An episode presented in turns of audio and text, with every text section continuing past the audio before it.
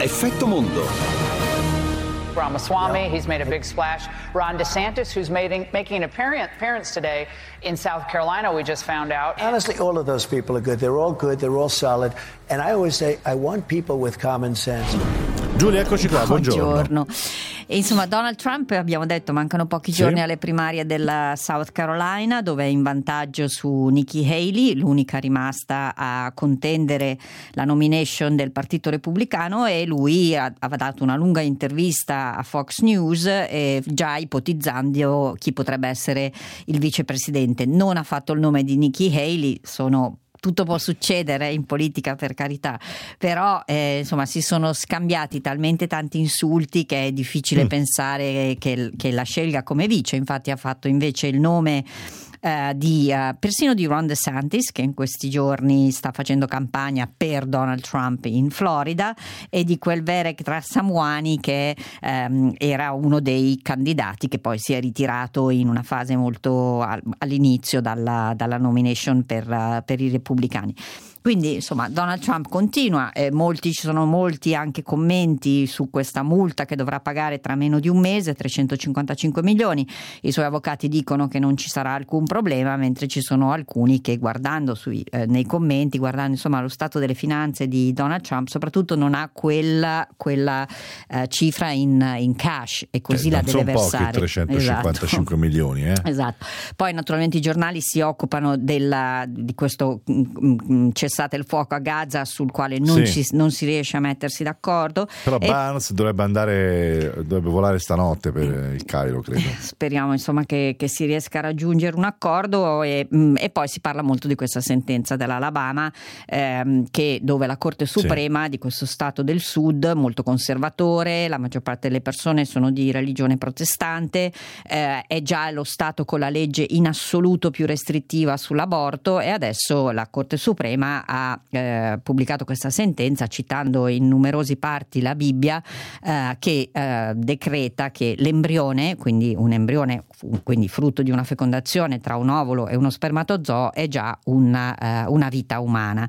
E eh, qui se vuoi sentiamo, visto che l'abbiamo citata, eh, la- l'opinione di Nikki Haley, anche lei è sempre stata molto a posizioni molto conservatrici sui temi della- de- dell'aborto e anche della difesa della vita in generale, le hanno chiesto esplicitamente cosa pensa di questa sentenza dell'Alabama e lei ha sinceramente detto che la capisce.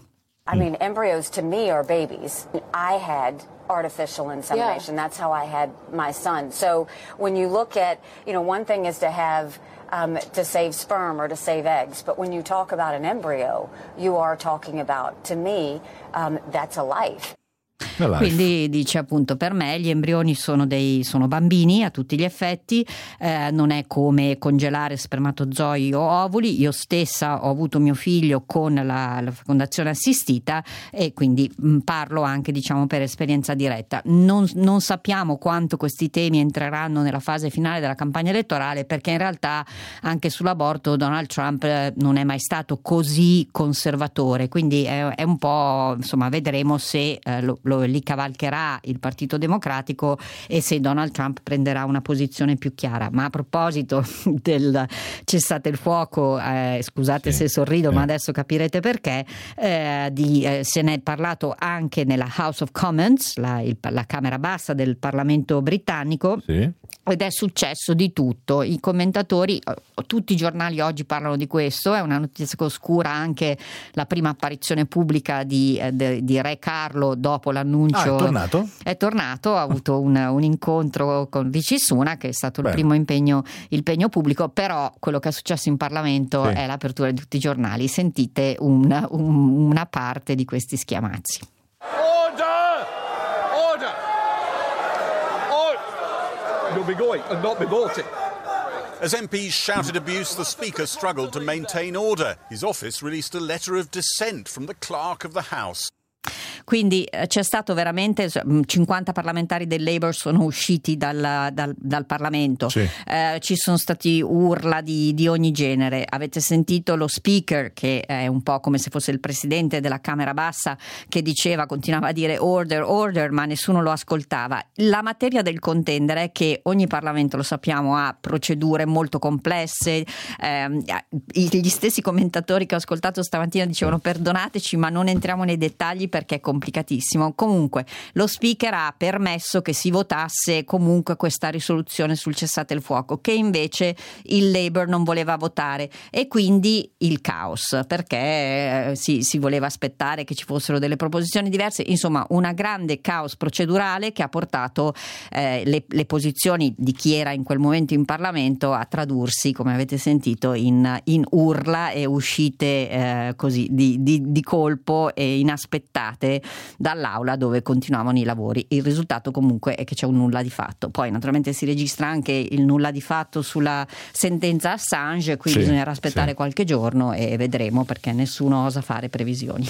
Chissà se hanno preso più tempo cosa, cosa può voler dire, no? Cercare di interpretare questo tempo, ma insomma, eh, perché insomma, l'estradizione sembrava scontata in qualche modo. Sì, eh, però- naturalmente il tema è molto delicato, è quello dei rapporti in generale tra Con gli Stati, Stati Uniti, e il Regno Unito, specie dopo la Brexit, dove il Regno Unito ha bisogno di questo alleato forte, Certo. quindi eh, vedremo. E davvero credo nessuno osa fare previsioni, quindi staremo a vedere. Ancora un minuto abbondante per un altro paio di titoli, se Sì, vuoi se vuoi in Francia molti giornali, sia Le Figaro che Libération, eh, registrano Sì. questo apparente eh, eh, sminamento, così lo chiamano, Mm. della questione disinnesco, ecco scusate in Sì. italiano è meglio, della questione dei trattori perché Ah, in effetti stanno andando avanti i colloqui con il primo ministro Attal, Eh, mentre in Germania il, il ministro dell'economia Habeck, nonché sappiamo co-leader dei Verdi, ha presentato un piano per dare quello che addirittura lui chiamato un booster eh, all'economia, però ci sono molto scettici i commentatori perché per ora sembra appunto un eh, molto fumo e poco arrosto alla luce di una Germania eh, in- di fatto in recessione. Al rallenti. Va bene, Giulia, grazie, è tutto per la puntata di oggi. Ci risentiamo domani. Oggi Paolo Corleoni, regia Alessandro Schirano in redazione. Come sempre Alessio Maurizio in studio e ci risentiamo domani. Ciao.